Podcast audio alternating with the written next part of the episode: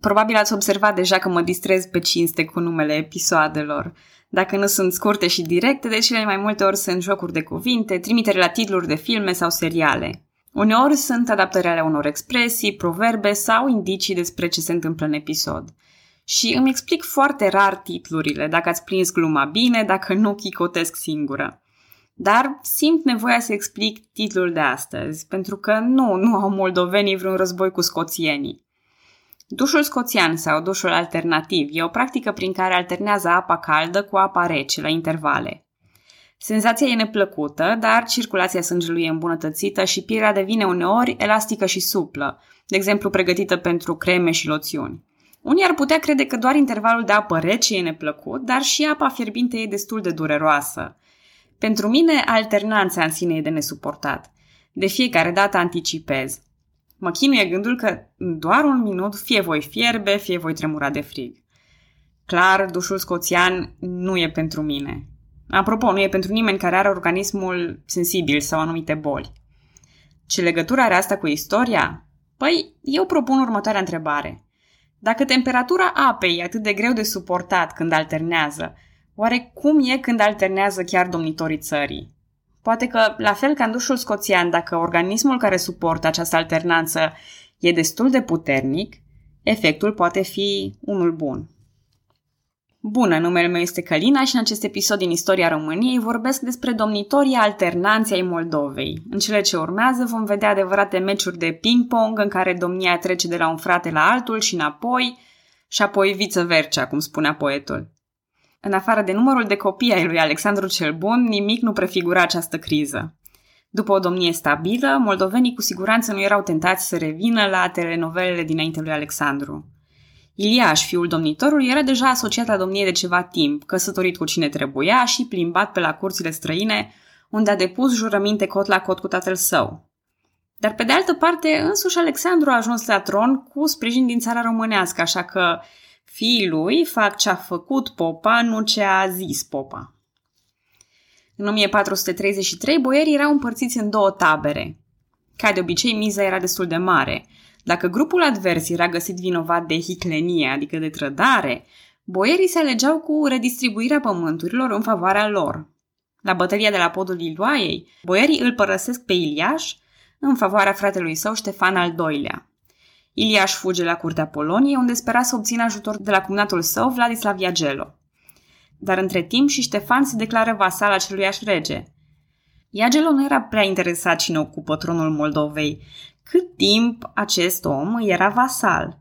Din potrivă, dacă joacă bine cărțile, poate avea chiar două variante. Așa că îl capturează pe Iliaș și îl reține în Polonia ca un mijloc de constrângere a lui Ștefan. Practic, dacă Ștefan mișca ceva greșit, Iliaș putea fi trimis oricând pentru a reocupa turnul Moldovei. Dar dacă Ștefan era cu minte, Iagelo era dispus să-i acorde susținerea.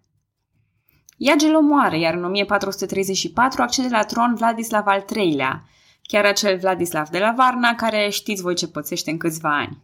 Iliaș scapă din închisoare și trece în Moldova, unde adună câțiva boieri fideli și se ridică din nou împotriva fratelui său, pe care îl considera usurpator. Armatele lui nu reușesc să aducă o victorie decisivă. Dar la acest punct, Vladislav, obosit, schimbă foaia – decât să se certe cu frații moldoveni și să ia partea unuia sau altuia, îi obligă să se împace. Iliaș va avea de acum întâietate, iar Ștefan va domni în sudul Moldovei. Iliaș la Suceava, Ștefan la Vaslui. Acte domnești separate, mitropolii separate, sfaturi separate. De altfel, Ștefan avea mulți boieri susținători în sud, ceea ce părea minunat, doar că a ajuns să fie gaz pe foc. Între 1439 și 1440, hoardele tătare pradă nestingherite Moldova, aflat într-o situație incertă și competitivă. Domnia aceasta comună durează 9 ani, până la moartea lui Vladislav.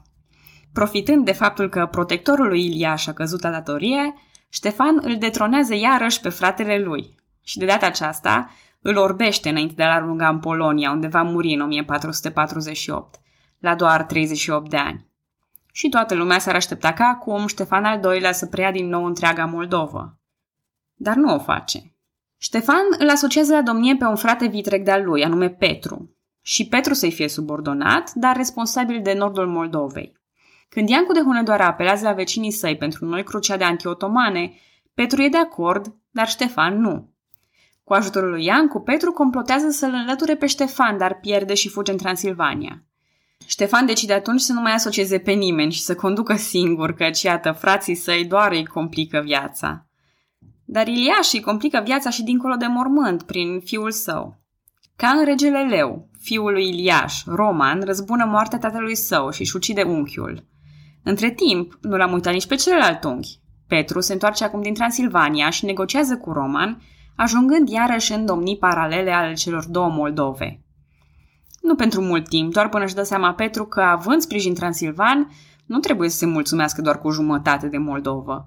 Așa că la 1448 îl detronează pe Roman și îl alungă în Polonia, unde moare și acesta la vârsta de 22 de ani. Ce să spun, nici Iliaș și nici primul său fiu n-au avut vieți prea lungi.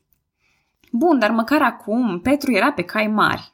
Avea în față posibilitatea de a se transforma în noul Alexandru cel Bun, să aibă o domnie peste întreaga Moldovă, să fie sprijinit în afara țării, să conducă mulți ani și să stabilizeze lucrurile. Mm, da, a durat jumătate de an. Petru moare la vârsta de 26 de ani și lasă domnia Moldovei într-o situație de incertitudine. Pentru a asigura interimatul după moartea aliatului său, Iancu de Hunedoara trimite pe cineva. Nobil ungur de origine croată accede acum la tronul Moldovei Ciupor de Monoslo. E greu de pronunțat, așa că rămâne cu porecla de ciubăr vodă. Soluția era clar temporară, polonezii și boierii nu ar fi acceptat pe termen lung conducerea acestui ciubăr. După doar două luni, cu sprijinul boierilor, accede la tron un alt fiu al lui Iliaș, Alexandru al II-lea sau Alexandrel. Alexandrel avea doar 19 ani, dar dacă, dacă va fi chiar el acest, acest stâlp de stabilitate.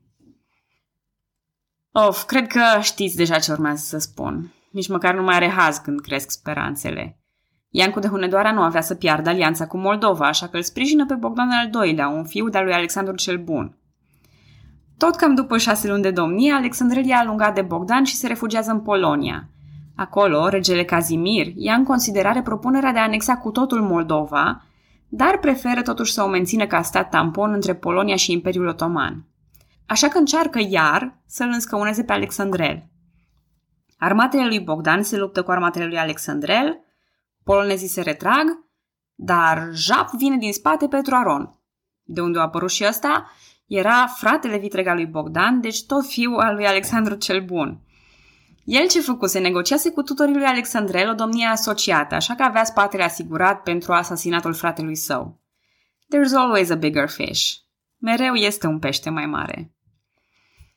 Petru Aron nu își ține promisiunile, ceea ce îi supără pe toți cei care au crezut în el. De parcă ar fi fost ceva nobil în toată tevatura asta cu frați care se ucid între ei. În fine, Petru Aron nu mai are spatele asigurat, iar Alexandrel rămâne unic domnitor. El reușește să se împrietenească și cu Iancu, promițându-i ajutor la cruciade, dar fiind în același timp și vasalul foarte bun al regelui Polon. Cumva, cumva, lumea se împacă cu gândul că Alexandrel conduce acum Moldova. Timp de doi ani, lucrurile par să meargă bine. După care boierii se declară siderați de comportamentul, citez, stricat al domnitorului și aduc înapoi pe Petru Aron. Alexandrel mai are o tentativă, dar este învins definitiv la Moghilău în 1455. Petru Aron se declară și el vasal al Poloniei, dar relațiile cu Polonia nu sunt foarte grozave. Iar Iancu de Hunedoara a fost de la bun început exclus de pe lista persoanelor preferate de noul domn. După cum spuneam, întotdeauna sunt pești mai mari și mai periculoși în oceanul geopolitic. Și iată un astfel de pește. Mehmed al II-lea, același Mehmed cuceritorul despre care am mai vorbit, face presiune asupra lui Petru Aron. Iar Petru se uită la țara sa. Slăbită de lupte interne, aliați puțini și cam neinteresați, poziția lui încă șubredă. În 1456 se învoiește să plătească turcilor un haraci de 2000 de galbeni pe an. Boierii sunt de acord cu el. Citez. Să ne plecăm capul în fața acestei păgânătăți, să găsim și să dăm. Ce vom putea să-i îmblânzim? Am încheiat citatul. Lucrurile par cam triste. Măcar de s-ar mai ridica un Simba. Ei, doar nu ducea Petru Aron lipsă de nepoți. Și nici nu trebuie să căutăm prea departe. Mai țineți minte când a venit Petru Aron de nicăieri și l-a ucis pe Bogdan al doilea? Ei bine, Bogdan avea un fiu pe nume Ștefan. Ștefan fusese chiar asociat la domnie încă de la vârsta de 11 ani. După cum vă puteți da seama, Ștefan nu era prea încântat că ucigașul tatălui său se afla bine mersi la conducerea Moldovei. Cât despre el, plecase în exil în Transilvania și apoi în țara românească, un exil petrecut în mare parte alături de vărul său, Vlad Țepeș. Chiar Țepeș îi oferă lui Ștefan sprijinul militar necesar pentru a reveni în Moldova și a pune capăt odată pentru totdeauna domniei lui Petru Aron. Înaintând pe Valea Siretului, oștile lui sunt victorioase de două ori. O dată pe 12 aprilie, iar a doua oară pe data de 14, chiar în Joia Mare. Învins, Petru Aron e nevoit să fugă în exil în Polonia. Ștefan organizează atunci o ceremonie publică de proporții în care e încoronat domn al Moldovei. Cel mai bine o povestește Grigore Ureche, așa că voi cita direct. Deci ea Ștefan Vodă, strâns au boierii țării și mari și mici și altă curte măruntă dinpreună cu mitropolitul Teoctistul și cu mulți călugări, la locul ce se cheamă Direptatea. Și i-au întrebat pe toți. Este-le cu voie tuturor să fiu domnul? Ei cu toții au strigat într-un glas. În mulți ani de la Dumnezeu să domnești! Și deci cu toții l-au rădicat domnul și l-au pomăzuit spre domnie mitropolitul Teoctistu și de acolo a luat Ștefan Vodă steagul țării Moldovei și se duse la scaunul Sucevi. Am încheiat citatul. Ce să mai vorbesc de boieri și de alianțe și de jocuri de putere când e clar? Toți au fost de acord. Și s-a împlinit și cealaltă urare. În mulți ani de la Dumnezeu să domnești. Hai, nu fiți sceptici, că de data asta nu urmează nimic. Nu vă spulber speranțele nici după șase luni de domnie, nici după doi ani de domnie, nici după 10.